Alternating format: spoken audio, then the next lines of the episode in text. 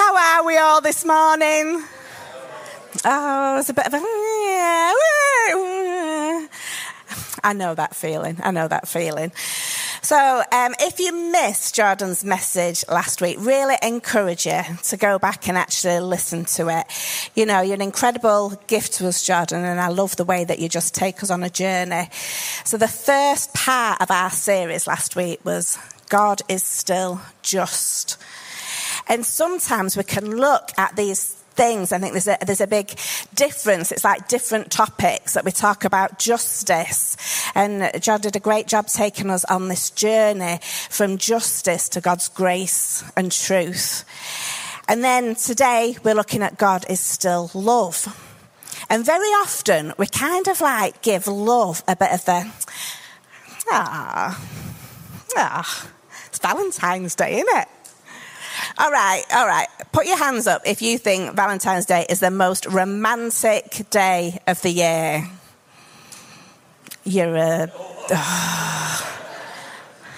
Put your hands up if you think that it is just a marketing ploy to get you to spend lots of money. What a cynical bunch we are. You know, the reality is that sometimes, even as Christians, we look at love and it kind of almost gives that implication of gentle Jesus, meek and mild, bit of a soft option, bit of a, oh, that's nice.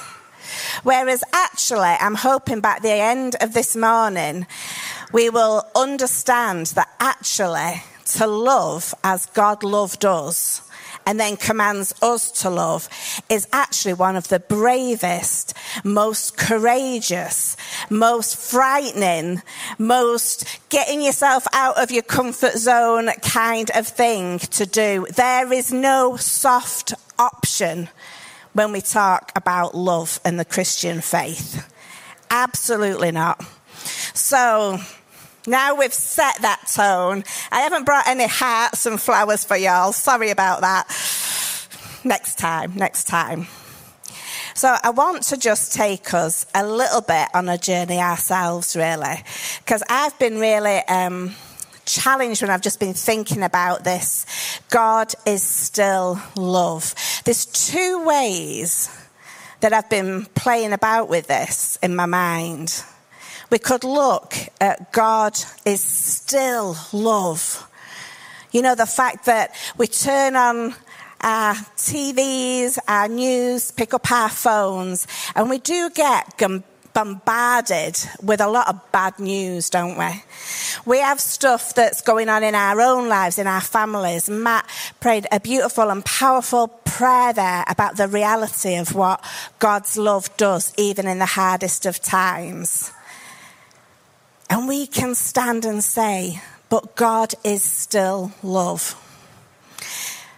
I don't actually want us to rush past that, because sometimes we can just busy ourselves so much.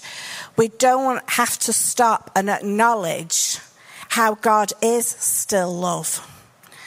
You know, there's that constant pressure on our time and our attention and what we do.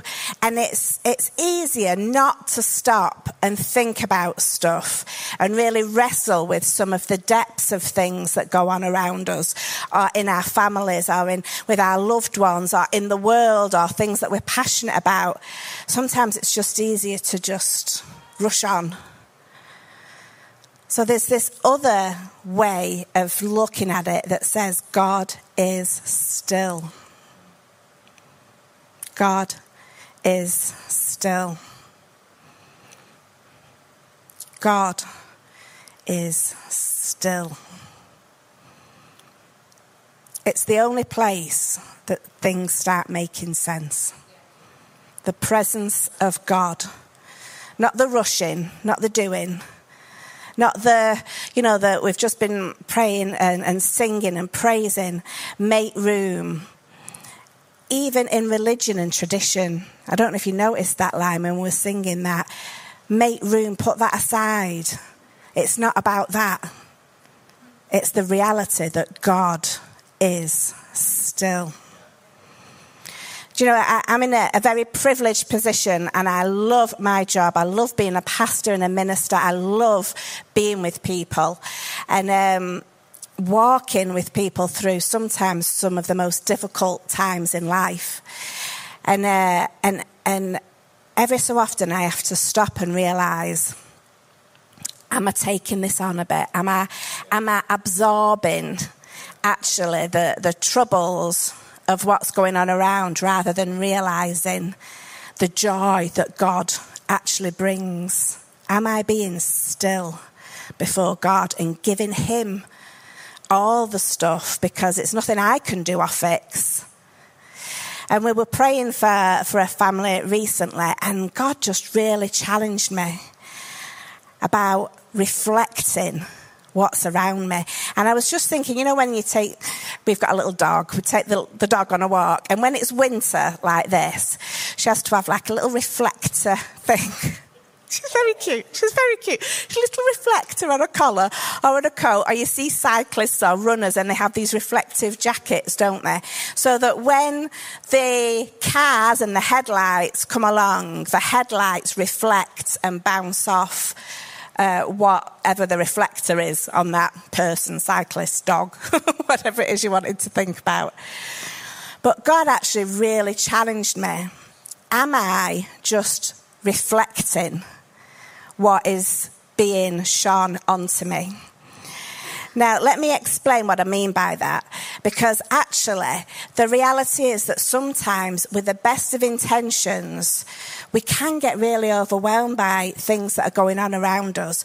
And rather than the depth of the fact that God is our light, you know, Jesus is the light of the world. We are called to be light bringers. We are called to be that lighthouse in the middle of it that is literally shining out for Jesus. It says, light shines in the darkness and it is not overcome. In fact, it says the darkness flees from it. We know that Jesus is the light. It isn't about us being anything. It's about us knowing that we are not just here to reflect back as the world says, as the situation says, as the things that are projected onto us says, and like the same as the car headlights, we just bounce back the same thing. The reality is that Jesus is the light of the world. He is the one that is our salvation, that is our hope bringer. He is our light. That literally means that wherever there is, even in the darkest of times, light pushes back darkness.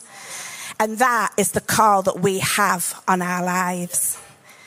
But if we are so busy rushing, we become reflectors. Just reflecting back, we're just bouncing back.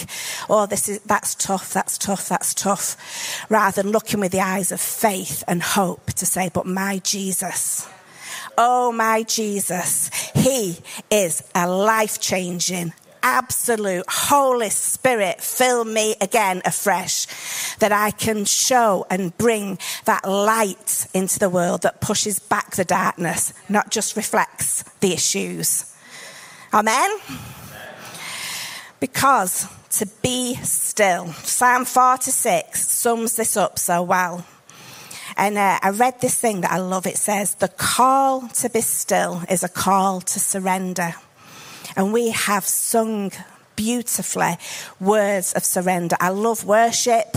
It is just that incredible point where you can just put worship songs on. Sometimes you don't know what to do. You don't know what to pray. You don't know what to sing. And I just love the fact that it absolutely then is just, Lord, let me be still. Sometimes it needs to be the silence, not even trying to pray over some situations. Just be still, because it's a call to surrender. Surrender. It's all about stopping striving and letting go. You see, it's that reality where it says, be still and know that I am God. This might come as a revelation. And I don't mean to be offensive, but actually you can offer God nothing. Do you know, we come weakly and humbly with things and we say, this is all I have in my hand to do. Actually, that's a step of obedience. But the reality is we come to God completely empty-handed. And the love that we need to talk about is actually unconditionally there for us. It is where we come to him and we know that actually his love is the one that is complete already for us.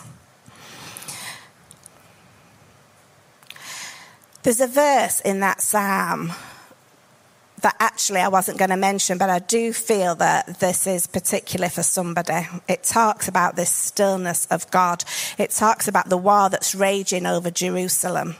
And there's a verse that just stands out in the middle that's for somebody today. And it says, God is within her. She will not fall. God is within her. She will not fall. My prayer over whoever that is for this morning is that you will know the strength of God is within you. Be still before him, because he is your mighty refuge and your strength, your ever-present help in times of trouble. Do not fear. Perfect love casts out all fear. Be still, because God is still love. Do you know, we can question that. When we've had really difficult times, we can sometimes question, God, if there is this suffering, how can you be this all-loving God? And as we wrestle with that, we need to come back to that point of God is still. To just surrender it. Surrender it. The wrestling is absolutely fine. Do you know, the doubts, the fears, the worries are all part of being human. But in stillness, as we surrender to God, be still and know that I am God.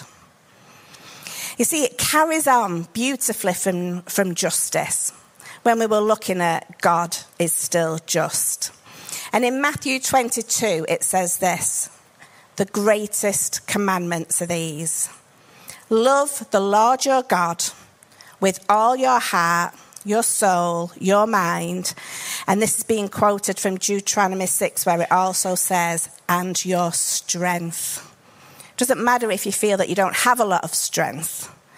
It is saying, love the Lord your God with it. And the second is this, love your neighbour as yourself. Ooh. I don't like thinking about that one too much, because that's actually really, really challenging. Maybe you've got it just a lot easier than I have, but that is such a challenging one.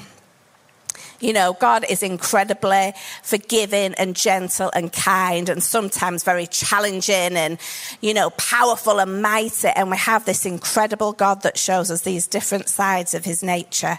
But then when it says, love your neighbour as yourself, it's that inward examination, isn't it? And that isn't always the nicest of things to look at when you really examine your own heart, your motives, what you're saying, what you're doing. Am I really surrendering it all to God?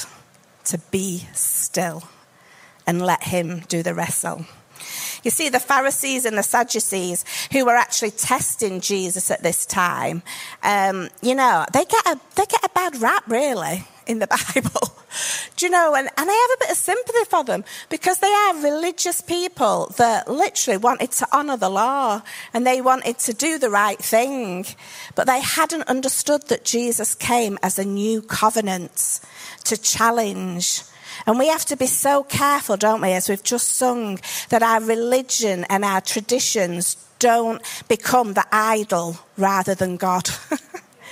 Do you know, it's so challenging, and particularly in our free kind of style of church with worship, we have to be careful that we don't become so reliant on our big gatherings and our worship services that actually the reality of who God is in the person, in the quiet, in the reality of stopping and being still, because much as we have great breakthroughs in worship and in times together, and God says, do not give up meeting together, there is times when there is only you and God, only you and God, then you can really experience that love, because God is still love.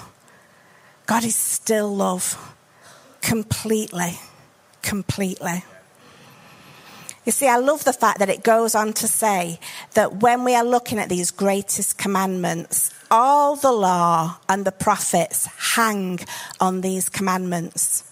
It's not instead of or alongside, it's actually fulfillment of the law. Romans 13 actually states, let no debt remain except continuing debt to love one another. For whoever loves others has fulfilled the law. The commandments are summed up in one command. Love your neighbour as yourself. Love does no harm to a neighbour. Therefore, love is the fulfilment of the law. So there's not a this or them. There's not a that's more holy and that's more soft and squishy. The reality is that Jesus came in fulfillment of the law, in his new covenant. I think sometimes part of the issue is our language, because obviously in English, love, I love that.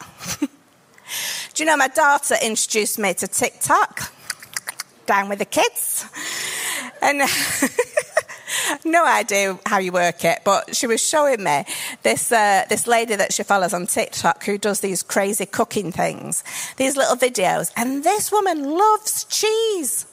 She says, I love cheese. And then she does all these recipes with massive blocks of cheese, plonks it in a bowl, and another big block of cheese, and then sprinkles cheese. She really does love cheese. I mean, it looks like a heart attack waiting to happen, to be honest, but it's like she loves cheese. I love pancakes. Pancake day was my favourite day. Forget Valentine's Day. I've had pancakes all week. I love them. But we batter about, don't we, this word love with so many different connotations. Valentine's Day.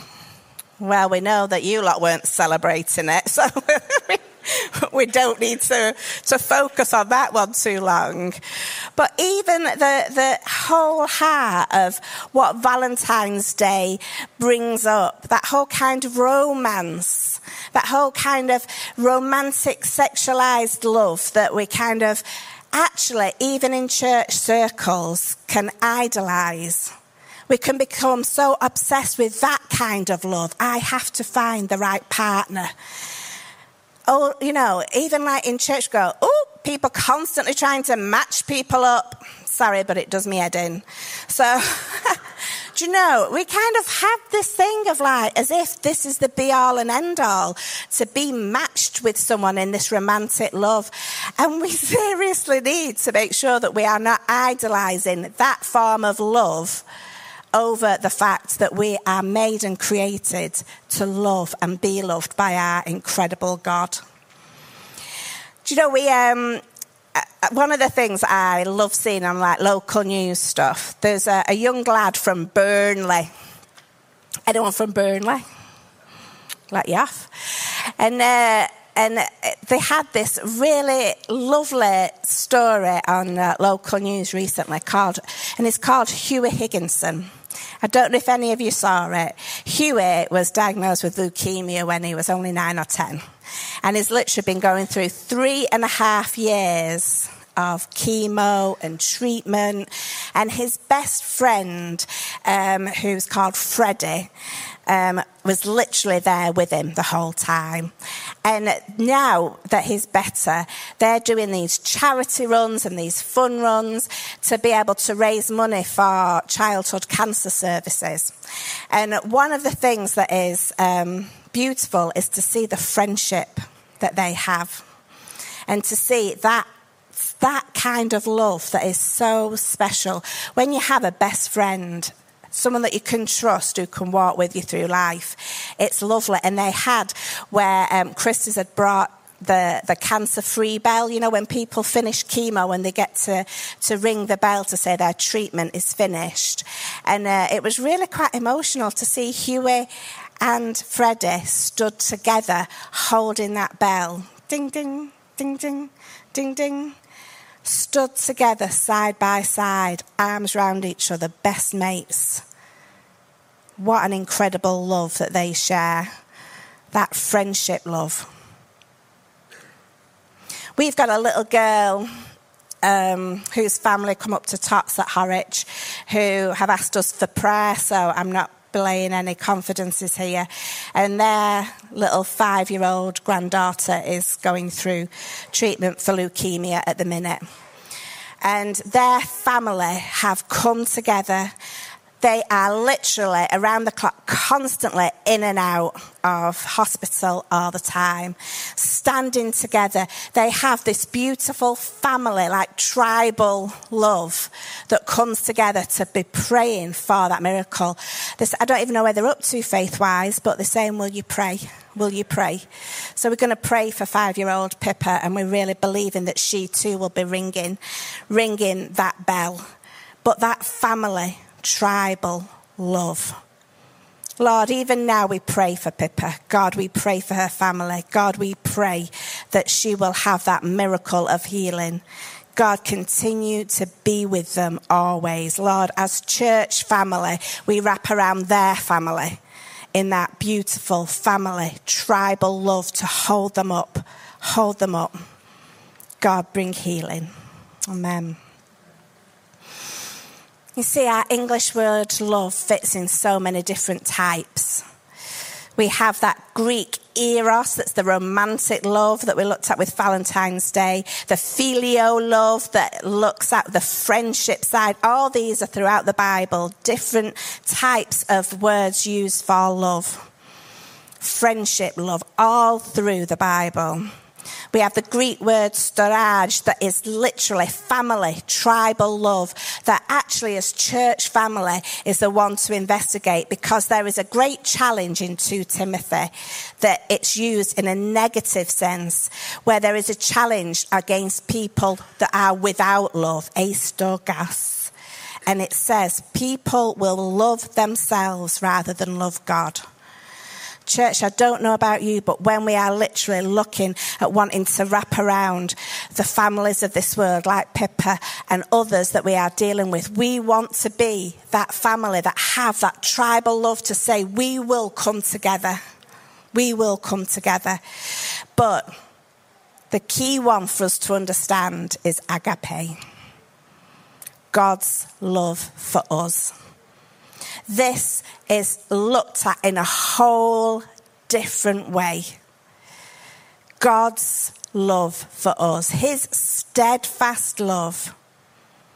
Why God never gives up on us, his unconditional commitment, the self-sacrifice of Christ coming in our place to earth, dying in our place on the cross. Self-sacrificial, so that there is nothing stops us being able to approach our living God, to know Jesus as our Lord and Saviour.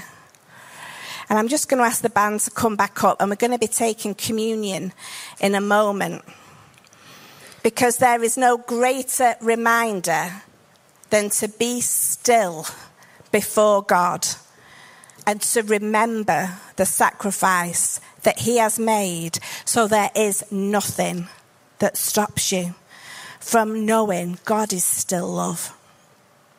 God is still love. You see, there's the love that gives in spite of the condition or reaction of those that are loved. It's not to do with you being in the right place to receive it. God knows the reality of rejected love. Love goes much deeper than feelings. It involves commitment. And what I love is this. It does not depend on our loveliness. We don't earn it. We don't deserve it.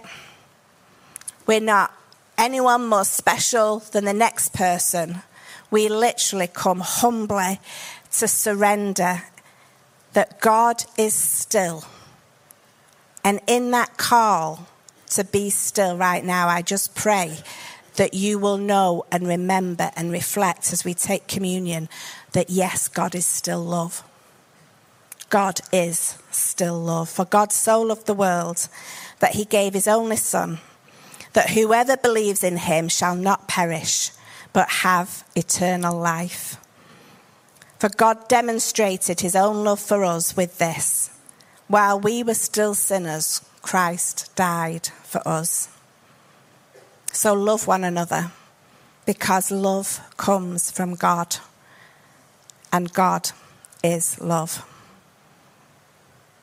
I'm just going to ask you to stand, and I'm going to read 1 Corinthians over us as a prayer before we take communion, because when we're talking about love, we can't just, you know, we read this a lot at weddings because we're thinking and celebrating what love is, but then we get that completely mixed up with the eros romantic love because it's at a wedding and we're celebrating the love of a couple. But actually, this chapter goes much, much deeper than that, and I really encourage you to just, when you get home and you are still, read this by yourself in stillness to really know that reflection of examining our own hearts as we are called to love others, but to be refreshed and renewed and have that reality again that God is still love. I will show you the most excellent way. If I speak in the tongues of men or of angels, but do not have love, I am only a resounding gong or a clanging cymbal. Oh God, forgive us. If I have the gift of prophecy and can fathom all mysteries and all knowledge, and I have faith that can move mountains, but do not have love, I am nothing. If I give all I possess to the poor, give my body over to hardship that I may boast, but do not have love, I gain nothing. Love is patient. Love is kind. It does not envy. It does not boast. It is not proud. It does not dishonor others. It's not self-seeking. It's not easily angered. It keeps no record of wrongs. Love does not delight in evil, but rejoices in the truth. It always protects. It always trusts. It always hopes. It always perseveres. Love never fails. But where there are prophecies, they will cease. Where there are tongues, they will be stilled. Where there is knowledge, it will pass away. For we know in part and we prophesy in part. But when completeness comes, what is part disappears. When I was a child, I talked like a child, I thought like a child, I reasoned like a child. When I became a man, I put my ways of childhood behind me, for now we see only as a reflection, as in a mirror. Then we will see face to face. Now I know in part, then I shall know fully, even as I am fully known. Now these three remain: faith, hope, and love. But the greatest of these is love. Lord, as we come to the communion table, Lord, we stop to be still, to remember the ultimate gift of love, that there is no separation from you, our mighty God, because you first loved us. Oh God, as we seek in our humble, in our flawed, in our failing ways, God, help us to love you with all our heart, soul, mind and strength. And God, help us to love each other as ourselves. Lord God, we come now to say thank you.